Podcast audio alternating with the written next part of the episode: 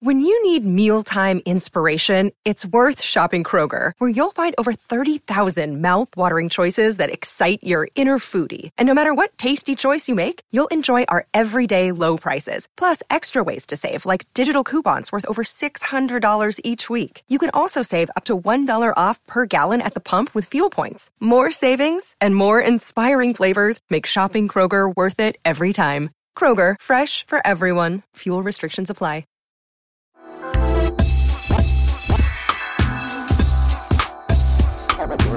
Oh my gosh. Hi, Jess. Hi. How are you? Hi. Hi. That was a very sympathetic hi. Hi. Yes, I mm-hmm. know. It's actually a pleasure because I don't have to see the sad in your face as you greet me. The sad in my face. Well, I didn't say Yes. it's sad. It was just like your. It was like, that. oh, I know. Hi. Was it me?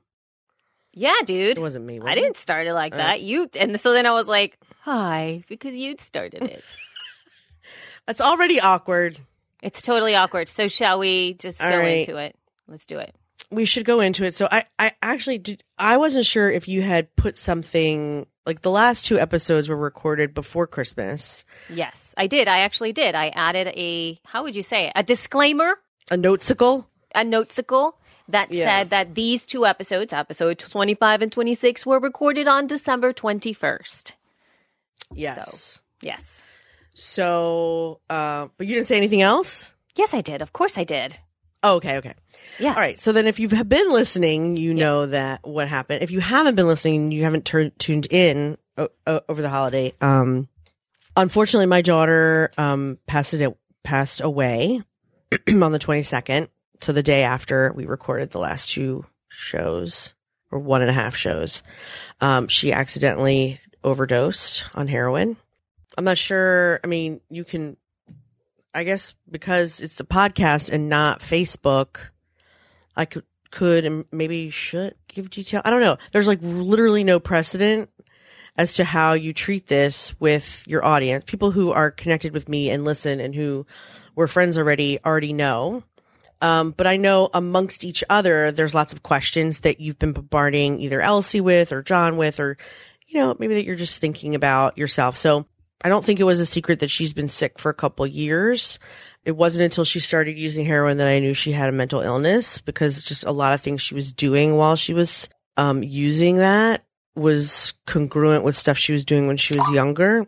Thank you for that. I don't know what that little cadoodle was, but that that was was fun. That was John forgetting to turn off his notifications. I'm I'm a little rusty. I apologize. Okay, they're off. No No, worries. more. Sorry. No, it was good. So, um, so yeah, so she was mentally ill. Um, in the last couple of months, the last six months, I had been searching for a place that she could go that was more focused on mental illness than addiction.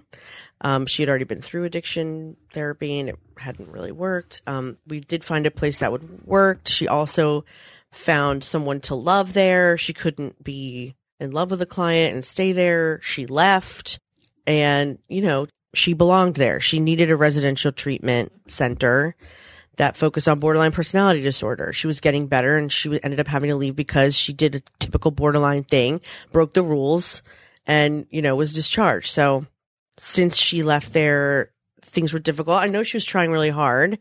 Um, I, I did post that I, I thought it was on purpose only because when she left my house six months ago, she had been trying to do that on purpose. But this particular time, I know that she didn't because she had already applied for and gotten into that same treatment center that she was discharged from. She just didn't know it yet because they called her the morning she passed away to tell her that she was accepted with a full scholarship. Boom. Which sucks. It's very painful. But um nice how I just like breeze right past the painful part. I don't want to let it sink in for anyone. Uh, so anyway, um, so yeah, I know it wasn't on purpose and it's very confusing. I know that you guys have been around me when she was having trouble or heard me talk about it on here. It's confusing. I'm very sad because she was my little girl. I'm sad because she was my friend. I'm also relieved because in a lot of ways she was not my friend. She was driving me bananas. And that's a very, very large understatement.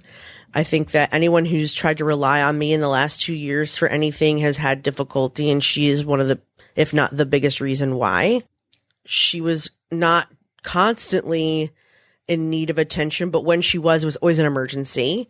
She had an emergency. I mean, everything was an emergency. Her groceries were an emergency. Her medication was an emergency. Her having to get to therapy was an emergency. That's just the way she operated. It made everything else have to come second. And so it is relief now that I don't have to deal with that.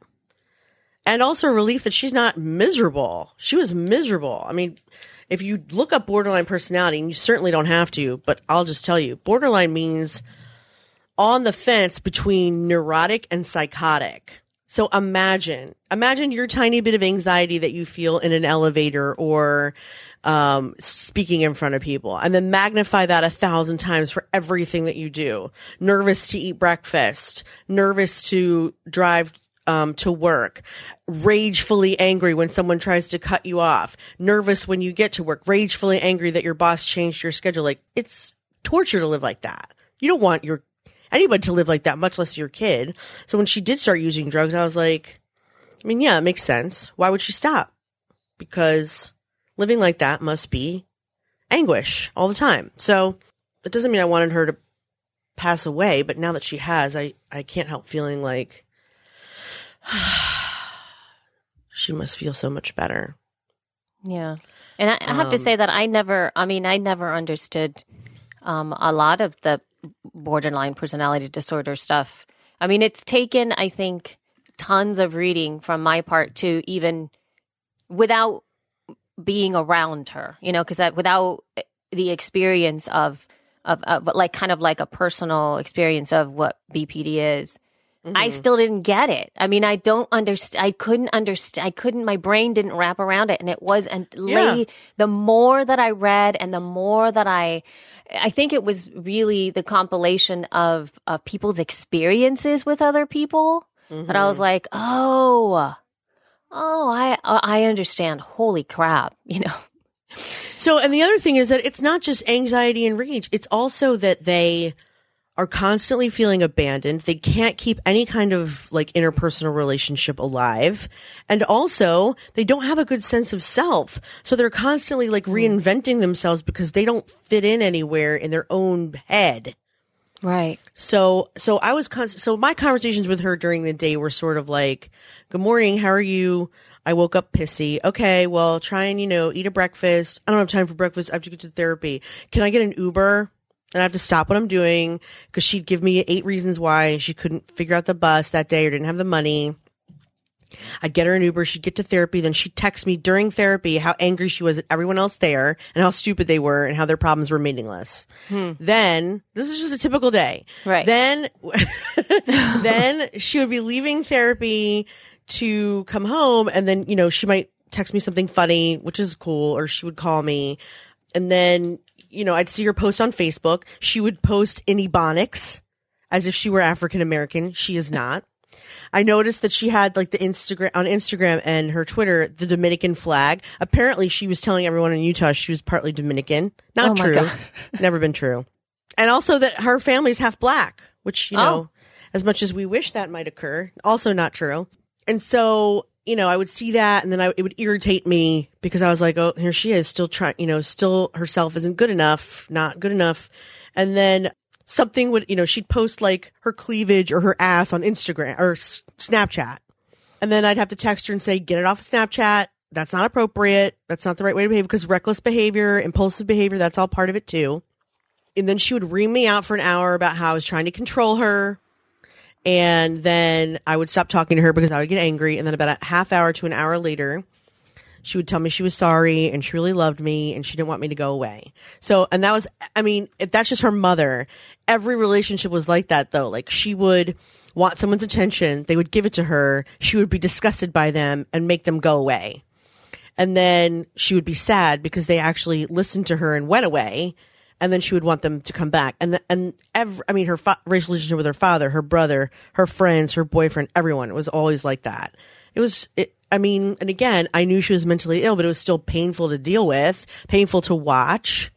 And the personalities were just annoying. I mean, like, I knew, I know it's a part of BPD, but it's like the kind of thing where it's just like, okay, but now that you know that you're borderline, can't you just stop doing that? Like, why do you have to still be somebody else knowing that you do it? But I guess it's kind of like OCD, right? If you're compulsed to wash your hands and you Yeah, have you- OCD, you still yeah. don't stop washing them. You just know No, why it- you're doing it. Exactly. Yeah, it's sort of Yeah. one of those things where you're sort of like outside of yourself. And I think it, I mean, if it is like OCD and it's more about the feeling, you know, what it, Right. it's sort of like, um, or the people who cut themselves, that there's a Yeah. release that happens when they perform the action. However, you know, however wrong it might be or, you know, hurtful to whoever, there is a sense of relief because that's sort of like what gets them Yeah. the only, you know, the only or makes like- them feel alive or something. Yeah, Well, so or- okay, so yeah. let's let's even set aside the fact that you have borderline personalities, or let's pretend that doesn't even exist. Now that we have like a glimpse into it, when you are a person in high school who starts using and you're in pain for whatever reason, you get yourself into scenarios that usually can, are traumatizing. You know, like you are drunk and acting in a you know, not just inappropriately, or you get into a scenario where you commit a crime, or you get into a scenario where you're around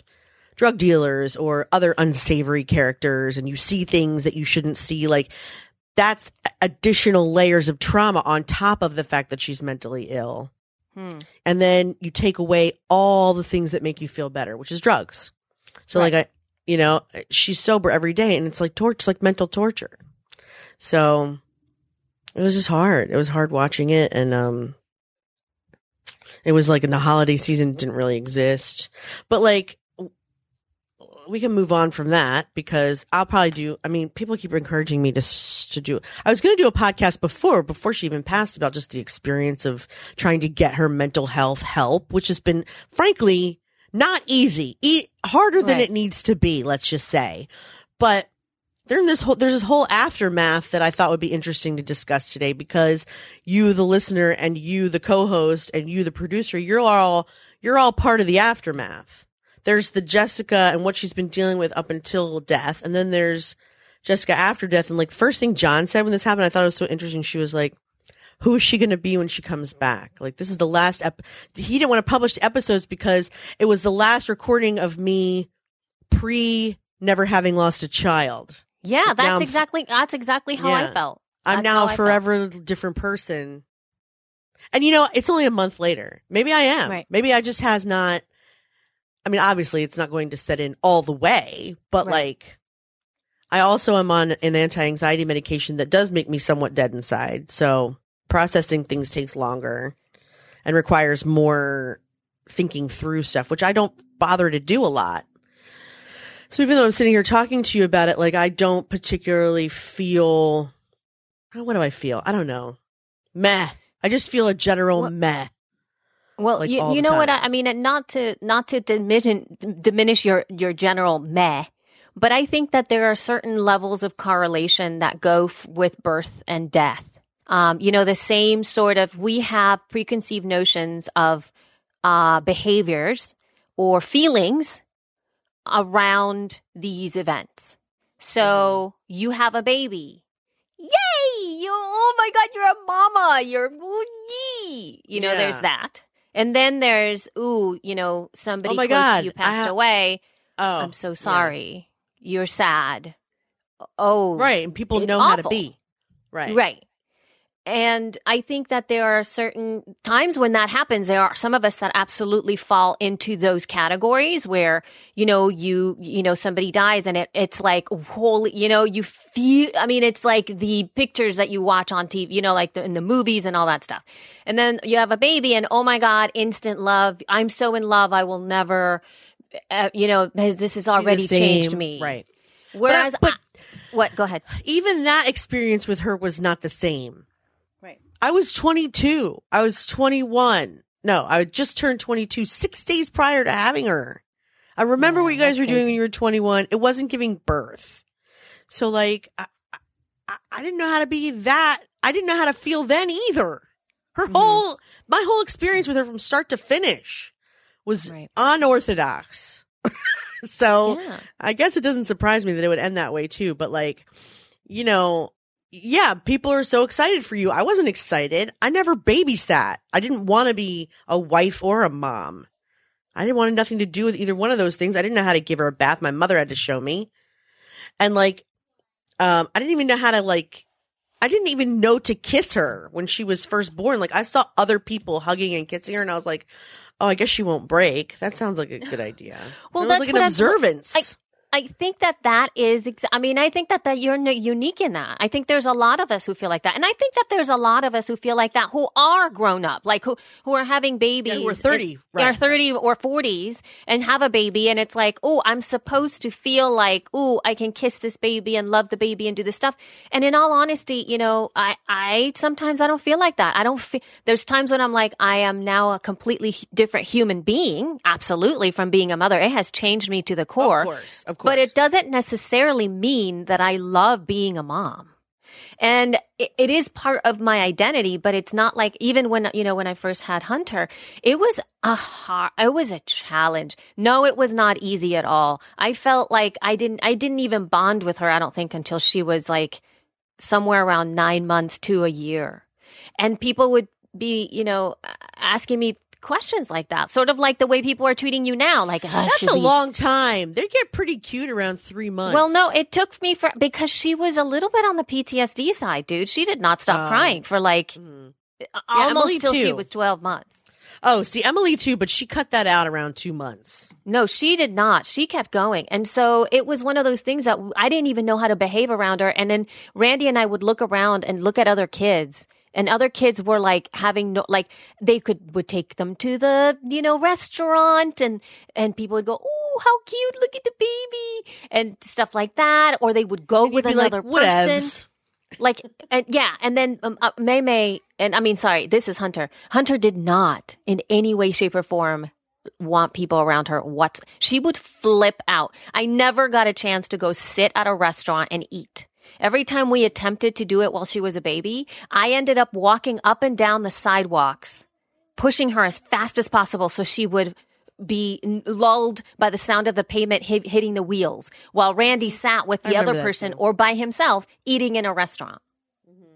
So it was it was awful. But anyway, all I'm saying is that I, I think that this s- sort of thing, it's like people imagine that this is the way to behave, but there's times I think it's a lot more um, common now to understand that moms, new moms, are having different emotions.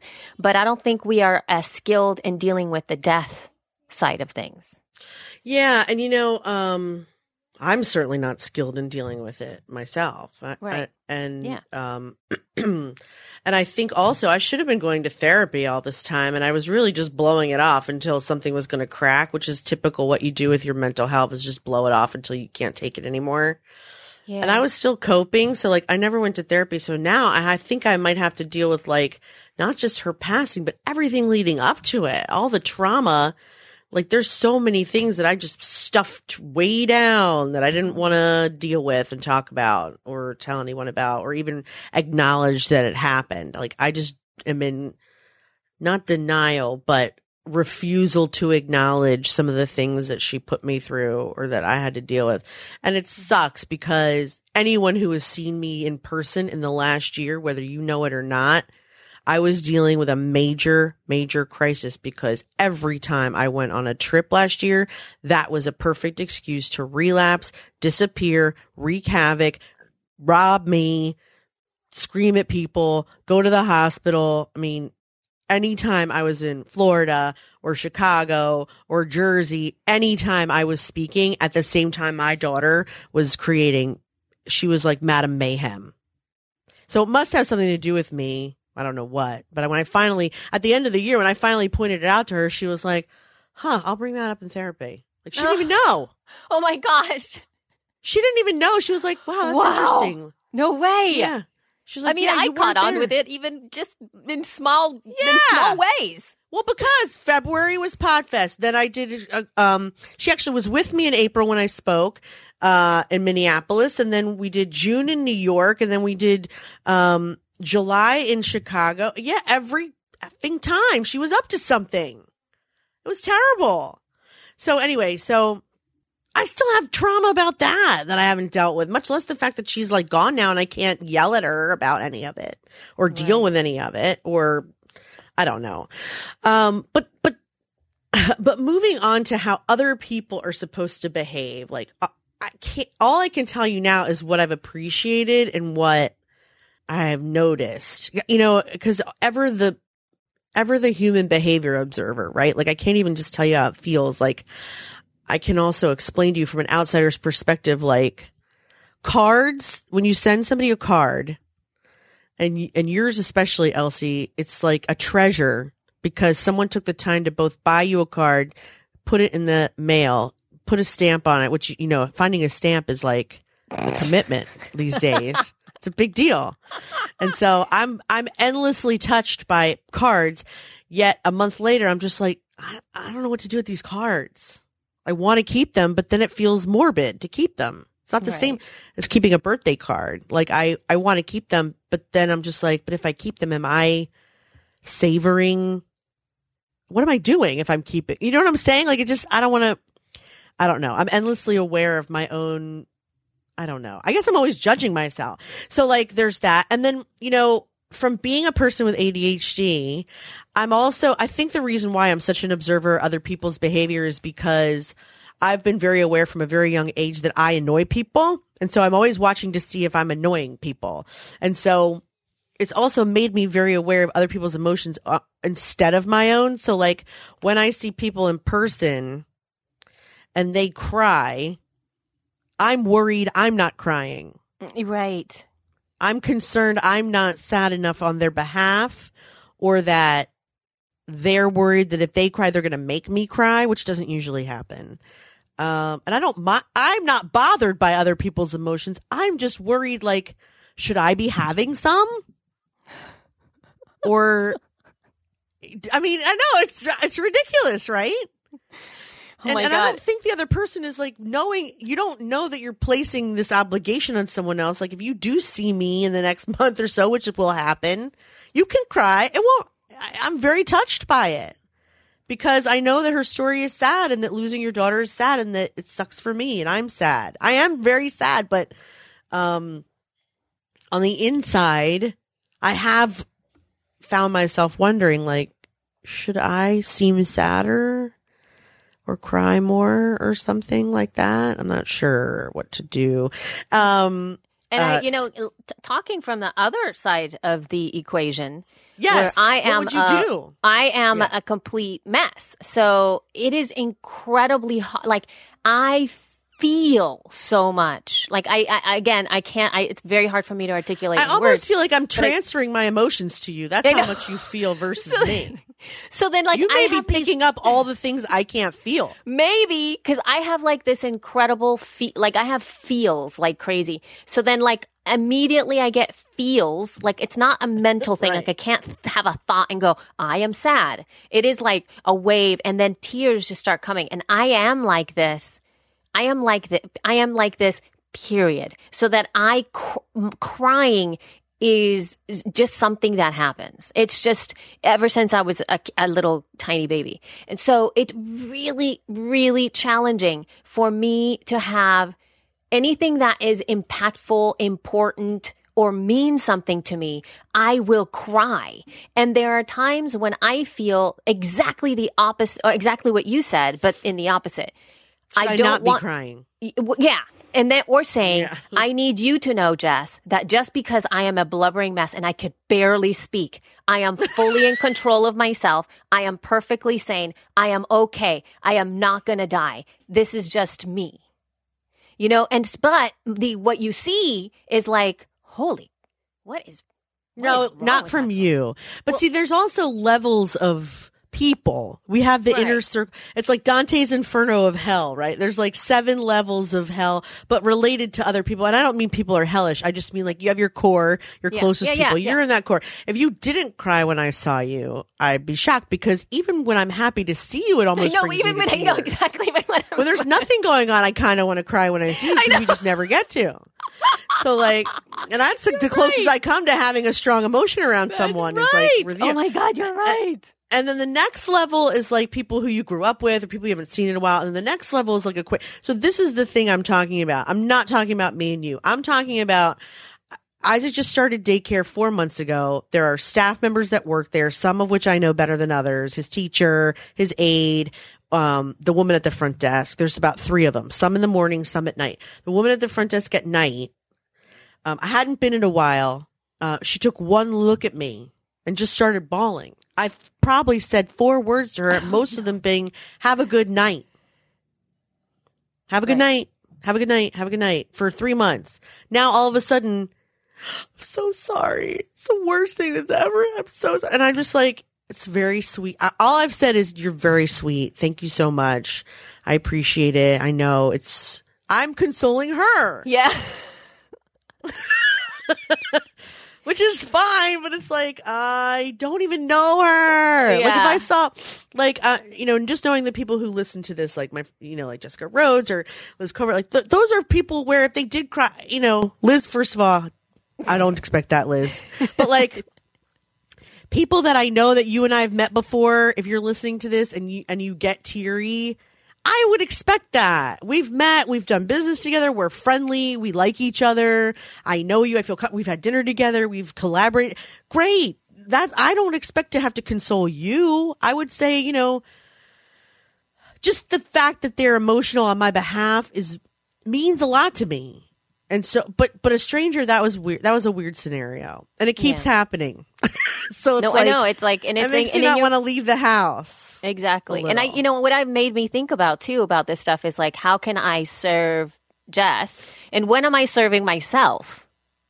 I had Right. that come up a lot because there's a point, you know, um, where there is a very distinct difference between being of service to somebody else, being there for them, being somebody who is going to help to, to really be helpful about doing stuff versus exactly what you're saying, where it's like all of a sudden you are worried for the other person and you really are, because it's true. It's like there are two levels of grieving. There is a your, there's your grieving and then there is the shit that I have to deal with my own self. That, I don't know, whatever, you know, death Whatever is sad. this means for you. Yeah, right. it brings up stuff for me or something, of whatever, where I have to deal You with my own stuff. Right.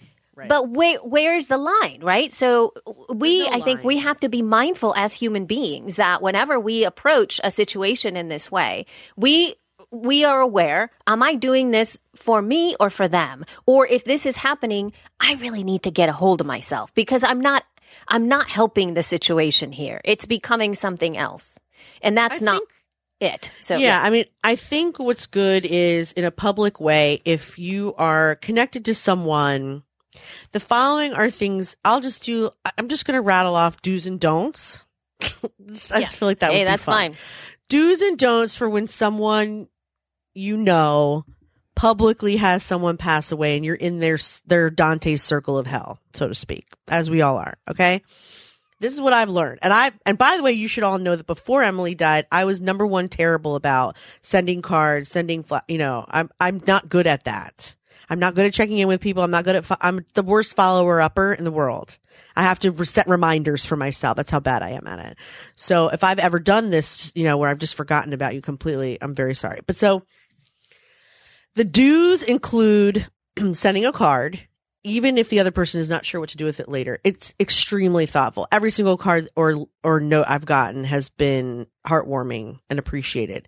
Send a text, send a Facebook message, send an email. All these things have been incredibly touching and helpful and make me feel loved and supported. Um, if you want to even go one step further and offer your ear and offer your time and your shoulder or even tell the person that you have experience with the scenario whether it's death or the way the person died or the problem they were having etc that's also helpful don't expect the other person to take you up on it but knowing you're out there is very meaningful to me at least. Um that has been amazing. Um jews send food whereas i think non-jews send flowers. Um and so what kind of food do you send? well, so a traditional Jewish funeral, um, you put the person in the ground as soon as humanly possible, and then you sit in your house for seven days grieving. It's called Shiva, five to seven days. While you're there grieving, you're not to leave the house, you're not to put on makeup, you're not to shower, you're not to do anything, you're not to look in the mirror, nothing. You're just grieving and everyone around you, your community is supposed to be helping you, waiting on you, taking care of you. So the reason I think Jews send food is for this reason that they assume you're grieving and that they don't want you to bother with having to remember to feed yourself or other people that could be stopping by. So like Emily died and I woke up and there were bagels on my doorstep. That's kind of how that went. Wow. my neighbor brought bagels. She's not. Jewish. My neighbor brought bagels. Um, and then that night, I had a woman from the synagogue that was like, I'd like to bring you guys dinner. What can I bring you? How many people? And like, I just counted the people in my house at the moment. There was like seven people. And so I was like, about six or seven people. She's like, great. And, uh, she scheduled it with me for five o'clock and she brought over three rotisserie chickens, um, and then all these side dishes that were pre-made from Wegmans. And then my mother-in-law says, my, my sister's sending in dinner. It'll be here in an hour. And I was like, what do you mean? We just got dinner. And she was, she was like, oh, well, you were upstairs. And I was like, yeah, I oh know. I my was upstairs. God. I was upstairs arranging dinner. She was downstairs arranging dinner. And so she called Ellen, but Ellen couldn't cancel it. So an hour and a half later, four rotisserie chickens show up with a whole another mess of sides, mashed potatoes, green beans, whatever. Now I'm in a house the day after my daughter dies with seven chickens.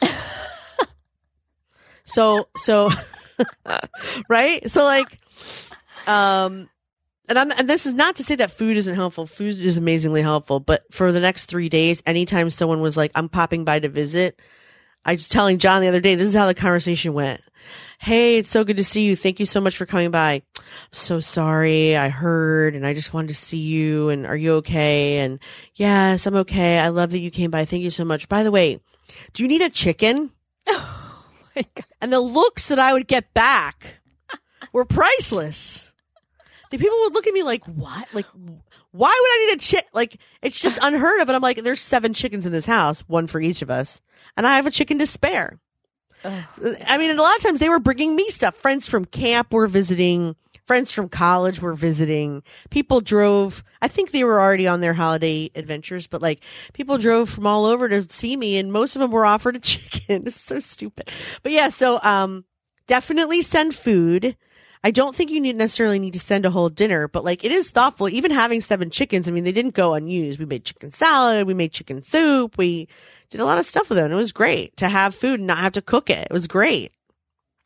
Um, having someone send me bagels every day without having to make it, and then like day two or three, platters of sandwiches started coming from people. Some of them didn't even have. I didn't know who they were from. I had to call and argue with Oh Fresh. Direct Oh, wow.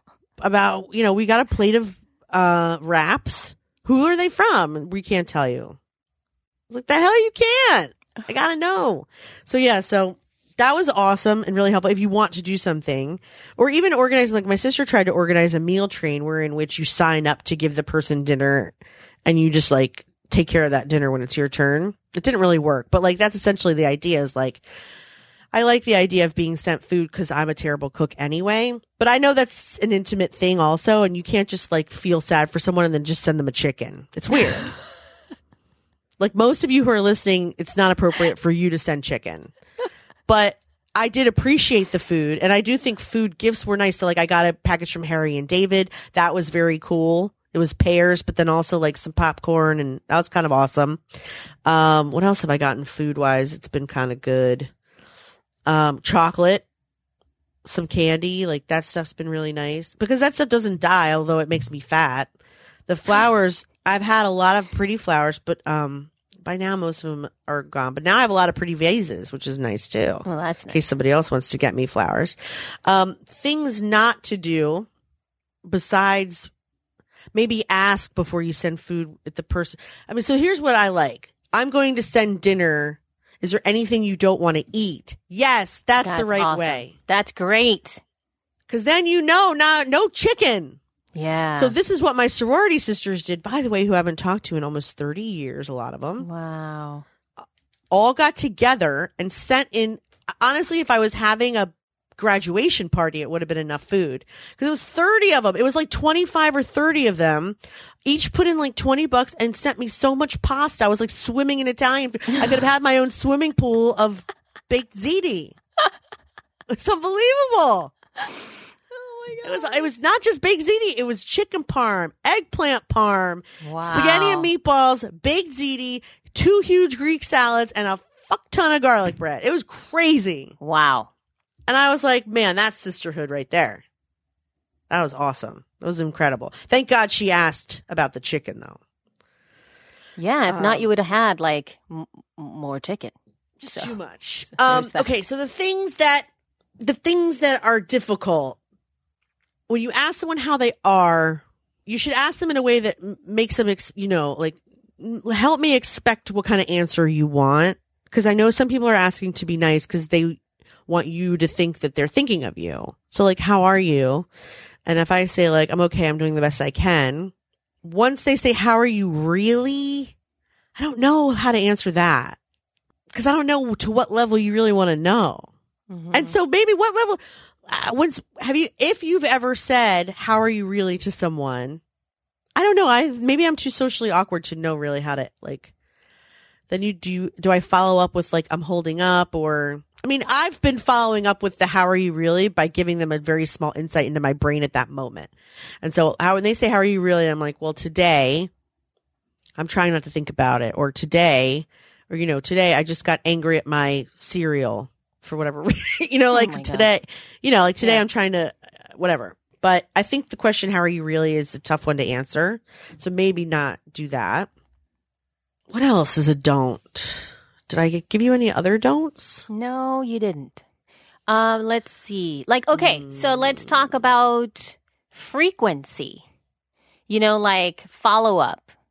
Do you what what are what do you think has helped you in terms of um because I know now here so here's a conversation that we can go for from here in terms of like maybe guidance. Is like how do you move on? Like what's the best way to um, maybe don't continue to bring it down? Because I feel like then you would have a conversation like so so how are you really feeling about her death now? Mhm. like you know are you wanting to have that conversation now? Maybe with somebody that I mean, I would with, with. the, I would with, yeah, yeah, I could, yeah. I mean, here's something that happened to me yesterday. Like, so Harry Duran, um, of Podcast Junkies, who's a client I sell for him, he just texted me like a week ago and he was like, I just want to have a call to catch up. And I'm like, all right. Um, he's a very spiritual guy. He's very like mindful and he doesn't do like spiritual as in like organized religion, but he's very, you know, meditation and yoga and that kind of thing. So this has nothing to do with that. I just assumed he wanted to talk about his ads. So I set up a call. He gets on the phone and he's just like, so tell me what's up. And I just kind of told him what's up. And then I don't know, he just started life coaching me, which is great. I was like, thanks. He, he was like, uh, he was like, honestly, I just, I've been learning to trust my instincts. My instincts said to check in on you. That's what we're doing. Do you, you know, I felt like maybe you could use an ear or someone to listen to. And I was like, that was really helpful. Thank you, dude. And he was like, all right, so how can I keep you accountable for doing X, Y, and Z? And I was like, well, all right, let's keep it going. I was like ready to get, it was so intuitive, but for no reason other than, I don't know. I, I think he just was like, he listened to an instinct that told him, let's see how she's doing and like how, how I can help, how I can help with the skills that I have. That was very useful in this way because like my spirit is sort of like in limbo right now and that was helpful. I don't know. It was just very helpful. Do I want to have a conversation about how I really feel about her dying? I mean, um, different people are asking for different reasons. So it depends. Like my clients are asking partially because they're concerned, partially because they're like, how long is this going to delay my getting advertisers? And that's a valid question. So when my clients have reached out to me and said, I totally understand. I, you know, um, there's a delay. I totally get it. You know, some of them have been like, whenever you're ready. And others have been like, you know, they wait a couple weeks and then they're like, so do you have any updates?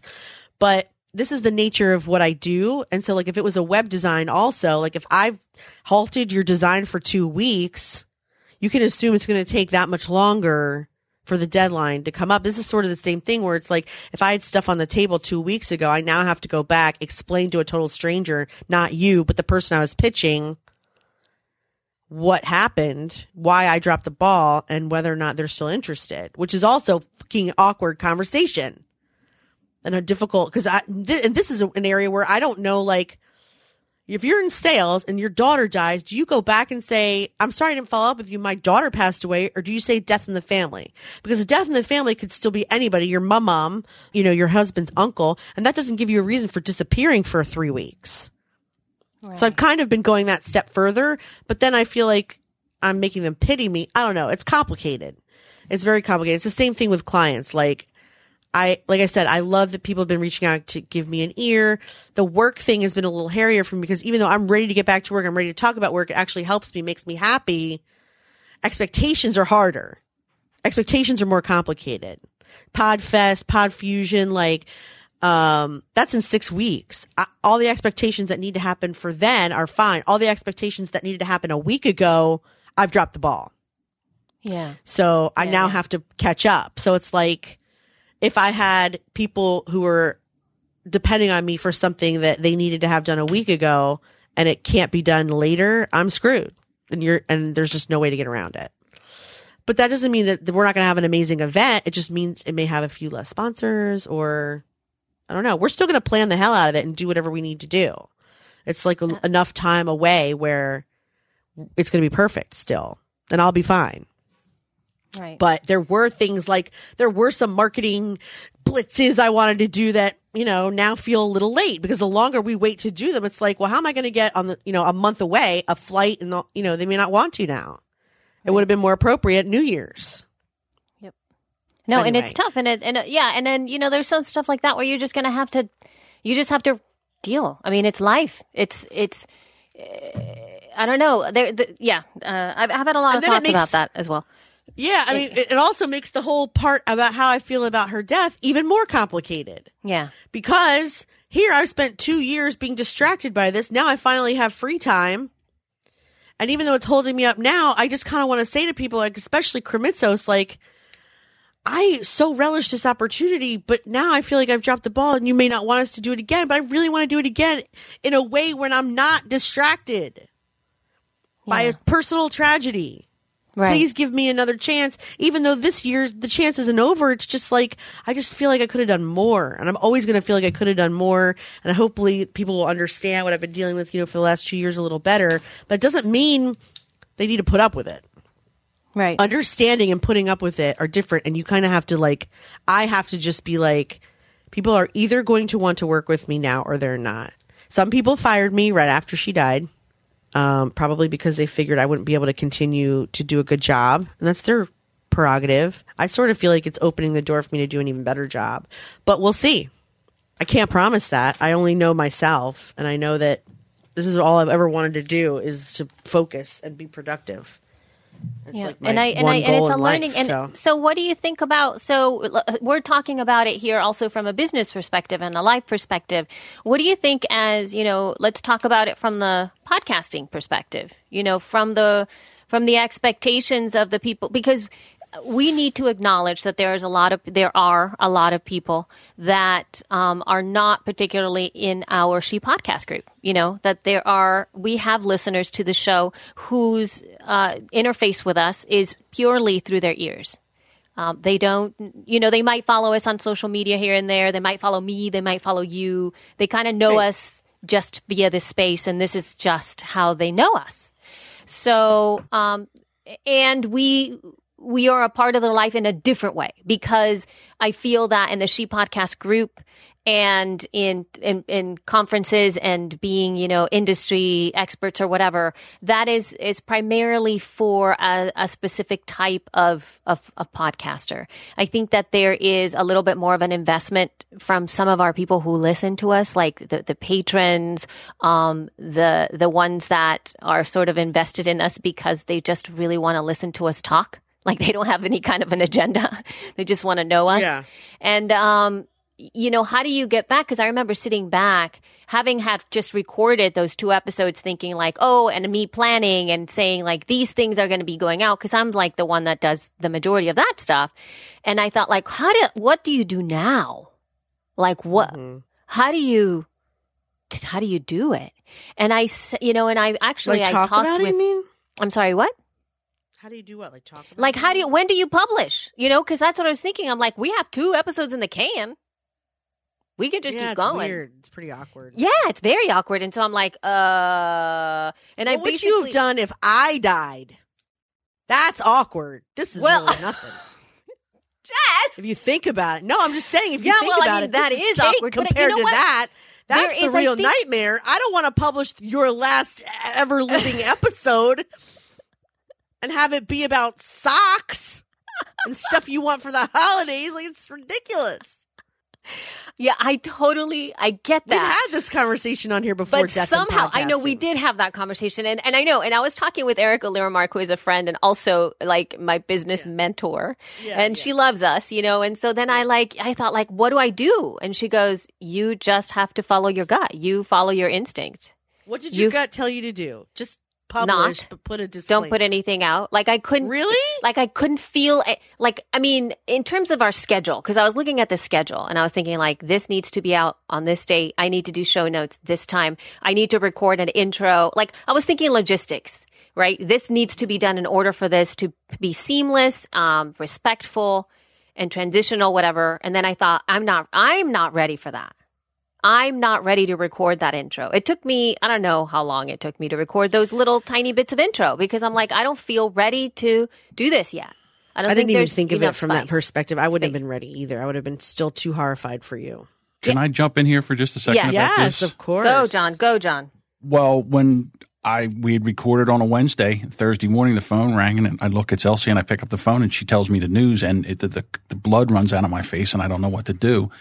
So the first thing that we kind of decided to do was take the mentions of Emily out of the episode, you know, because we thought that might right. be too hurtful and hard, you know, Yeah. and it would be out so out of context. So we did really that. Mhm. And then I had the whole episode ready to go. It was ready to go for the next week. And, you know, and then of course I didn't say anything. I didn't say, I was, I was like, hey, you guys going to put this out or what? It was nothing. I just said, you know what? They'll do what they want to do when they want to do it. And then Elsie came back to me and said, I want to put everything back in again. And, and we're going to put a, um, you know, a, a note in the beginning uh, to kind of explain everything. I don't know if you remember, but that episode that we recorded was a nightmare because it shut off. It was the only time we had where Elsie shut off 10 minutes, shut off, and you talked 10 minutes more, and then you guys tried to recreate it. So I had to go back in and trying to. What a mess. It was It was a mess. yeah, it was a nightmare. But for, for the grace of God, I had marked, put a marker everywhere where there was an Emily reference that I took out, so that I could just go back in and put it back in again, and then put the episode out. But yeah, I mean, when I was taking the the uh, mentions out, I felt like I was erasing her, and I it was a really it was one of the most emotional, Chilling. Yeah. yeah, Chilling. uh, episode I've ever edited. And I was just, uh, you know, just pushing through. I was just like, okay. But I'm glad it went out the way it did. I think it was the, the right way to do it. I'm glad we left the mentions back in. I mean, she's part of the story. I mean, part of podcasting, I think the only reason a podcast works is when you're transparent. I couldn't do this show if I couldn't talk about both what was happening last year with her, what's been happening with her all along. I just can't function that way. I don't know how to be that political. I don't know how to be Jess on She Podcast and then turn the microphone off and be somebody different. I can't. So like people have to know I have a heroin addict for a daughter. People have to know she's mentally ill. People have to know she died because I'm I'm so bad at acting. so like I I feel like this is the best way you have to do it. Like if if you're listening and you're a great actress or you already compartmentalize your lie your life, then it's going to be easy for you. I always am transparent. It's part of the reason why I have such a large social media following, I think, is that people know I'm always telling the truth. Like I'm not, I'm not faking anything. So when you see that I post about my daughter and 500 people have shared it and a thousand people have commented, like, and that should tell you, like, and I don't mean to say like social media guru wise, but like, the truth about your life is what people need. They need you to be you. And so I just feel like, I don't know, I don't have a responsibility as a podcaster to share everything, but I do feel like the people who are listening to us want to know our lives in a way that I don't necessarily want to hide the you know, like the the top twenty percent. So like, was it the last time we talked? We talked about Kim Kardashian, her eighty percent transparency. Uh, she was, I- she she she said in blog her that like eighty percent of her life was on camera. yeah, that's it. Yeah, if you, you said that that it was on. Yeah, Yeah. that it was on camera. Yeah. and like eighty percent's a lot, but I'm okay with letting you guys see whatever percentage that I'm showing. And I think that, you know, that's the beauty of, of being able to get behind the mic and give this because, you know, we were actually talking about with, so we do have an event, guys. we still have Pod Fusion. It's still happening. We are still going to be going in the third week of February. That's going to be fueled by so much learning that has happened. It's not going to be a big like- bummer. like yeah, it's not going to be a big bummer, but it is going to be poignant. It is going to be collaborative. It is going to be different than what we started, the, whatever the vision was, because it's going to made up. It's going to be an event that is made up by the people who attend, and that's, I mean, That's That, you! that seems that's yeah, that's you. So, but but see, you Chris Chris Krimitsos and I had a conversation. Usually, all three of us talk whenever um, Chris is the um, producer, founder, uh, co. I don't know if it's co-founder of Event uh, Podfest planner. Yeah. you know, and so he's great. He, you know, checks in with us. And then Jess couldn't get on the phone this last time. So then I, it was just me talking with him. And he had, you know, some really powerful insight that this is sort of how we feel this episode to some degree. It's like, you know, people love Jess. People, you guys love her. And she's very lovable. And, and we all support her so very much. And when somebody has a death in the family, particularly of a child, there comes a point where we as humans, we don't know exactly what to do. And, and which is fine. We, we, I don't think we should know a lot of this, right? So there's a, there's a level of like, here it is. I'm right here. And then you sort of remove yourself and you step back and then you say like, well, I'm just going to let her do what she needs to do. I'm going to continue on my path. I was going to attend. I was going to work with them. I was going to work with Jess on, on sponsorship, but I'm going to let her be. But really, what Chris mentioned is she needs to, Jess needs to tell us how to handle this situation. And I think that Yeah, maybe. I don't really you know, want that. Unless you're so freaked out by death that you can't be near someone who just experienced a loss, I don't really want that. And I don't really want people to come up to me and talk to me about it. And I don't really want people to not talk to me about it. I want you to do what you feel comfortable with. If you don't want to mention it when you're around me, fucking fantastic. And if that's all you want to talk to me about, even better. I don't care. But I That's what don't want you to change your plans or your life because of this because I don't want to do that. I Right. want things to go as normal. I want to be successful and productive and I want this event to be just as good as it was going to be. And, And I like what- and now I'm actually interested to know what it's going to be like to be away and not be interrupted by her every 10 minutes and some kind of crisis. It's Well, going to be think- a you know miracle. that- That's what I'm saying. I'm what I'm saying to you is like exactly what you just said. It's telling people what to do. It's telling people it's okay to behave in the way that they want. It's telling people to say it's okay to exactly. You can Yeah. just you can attend. You can have fun. Don't feel like it's going to be a bummer. Don't feel that you're going to get any less of Jess because of this. You'll get a deeper, richer, uh, more wis, more wise, even. Jess. yeah. Uh, Maybe. out of this equation, but it's I'm not still gonna be- immature, so there's that. We have that going for us still. but um, but do you know what I mean? It's like you guys, it's it's we're still going, and part of why we're behind the mic like this, and why we love to do this, is because we st- we still love to do it. We still Yeah. we still want to do this stuff. So I'm still excited to teach Vox Pop and in depth interviewing and all the other things we were going to teach. And so I really still want to see you guys. And actually, to be honest with you, it's going to really help me to be around my podcasting brothers and sisters. I love you people more than people should love other people they don't know and see a lot. and so and so therefore you need to show up you need to show Please up come. to to do the to do this pod fusion thing to do this podfest thing because it is sort of really focused in a in a for in a different capacity Yeah. for us serving each other and really making it about community I would even be more honored that you would make an effort after this happening because now I know on some small of con- subconscious level there it feels like a risk. but I don't I don't think it'll be a risk. But I'm honored. I'm honored either way. I'm always grateful when people sign up to work with us, and I want it to be an amazing experience still. Um, and I'm not going to be a huge bummer because it's just not in my nature. Nor was it hers. She and I were the king and queen of inappropriate humor. My daughter and me. so. So she used to say anytime somebody passed away, she would always say, Me and my mom put the fun in funeral. And it's true. We do.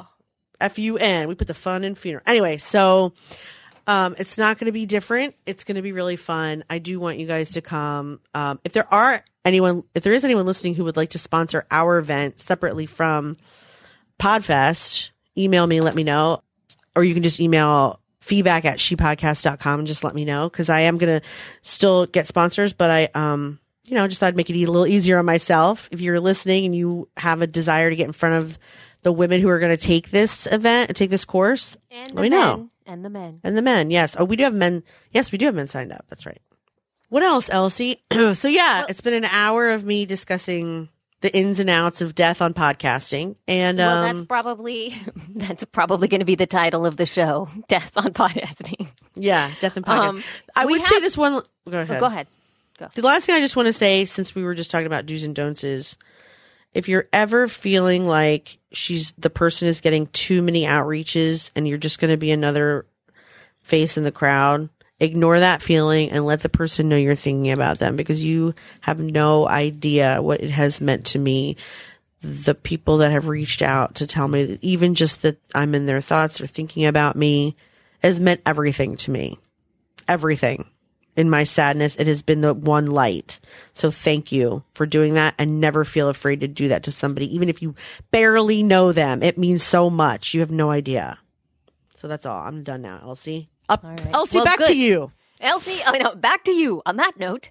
So, um, we did have an entire a list uh, of show notes that we did not get to at all, actually. Sorry. But it's okay because we had to do we actually had to do this. I think that this is be really important for everybody. Um, so basically the the main focus here, guys, as we take the show out is that we would love for you to attend Podfusion.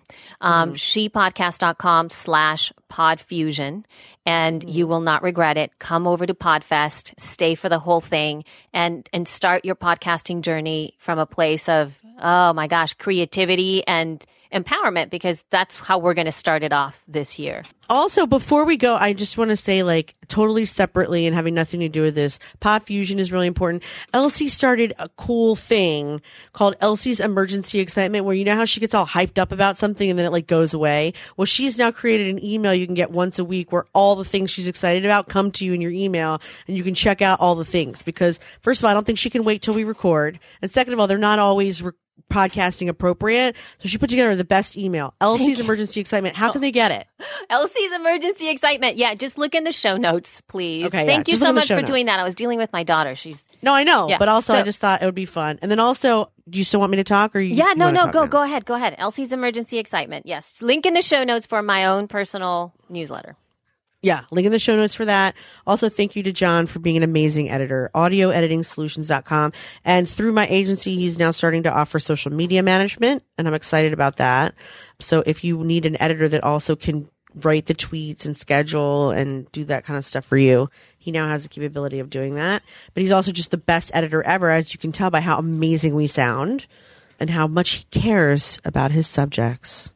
So thank you, John audio editing solutions. And then also, gosh, is there anything on here that we really need, should have discussed that we didn't? Doesn't matter. No, there's like go, a, it doesn't matter. We have to go. But we actually I mean there's some things that have happened in the space, you know, like I don't know, just a bunch of crap that we can deal with next time. It's nothing. Should this be no- like an extra episode and we should do another episode? Well, maybe on a no. I think we should just keep it like this. Elsie this is no. good Okay. enough. We will address all of the news and information next time, but Next this time. needed to be said, and I think that this is a fantastic interview. Uh, interview. Ooh, interview. Thank you. I know. nice, Jess. Nice to have you on the show. Thanks. Uh, Yep. conversation Thanks for having me. Uh, for to need you know that we needed to be had. All the other stuff can come back. We've gotten some great feedback from you guys on past episodes. We have voice feedback. So, in, in, in, actually, you can send us some voice feedback. You can send that over to feedback at shepodcast.com. Um, and that's it. We'll come back with all our nice, wonderful news and information from the women's point of view here, all about podcasting and absolutely 800 other things, as our most uh, tweetable tweet says. Um, and then we will get back to you guys next week. Yes. Yes. Thank you guys so much for listening.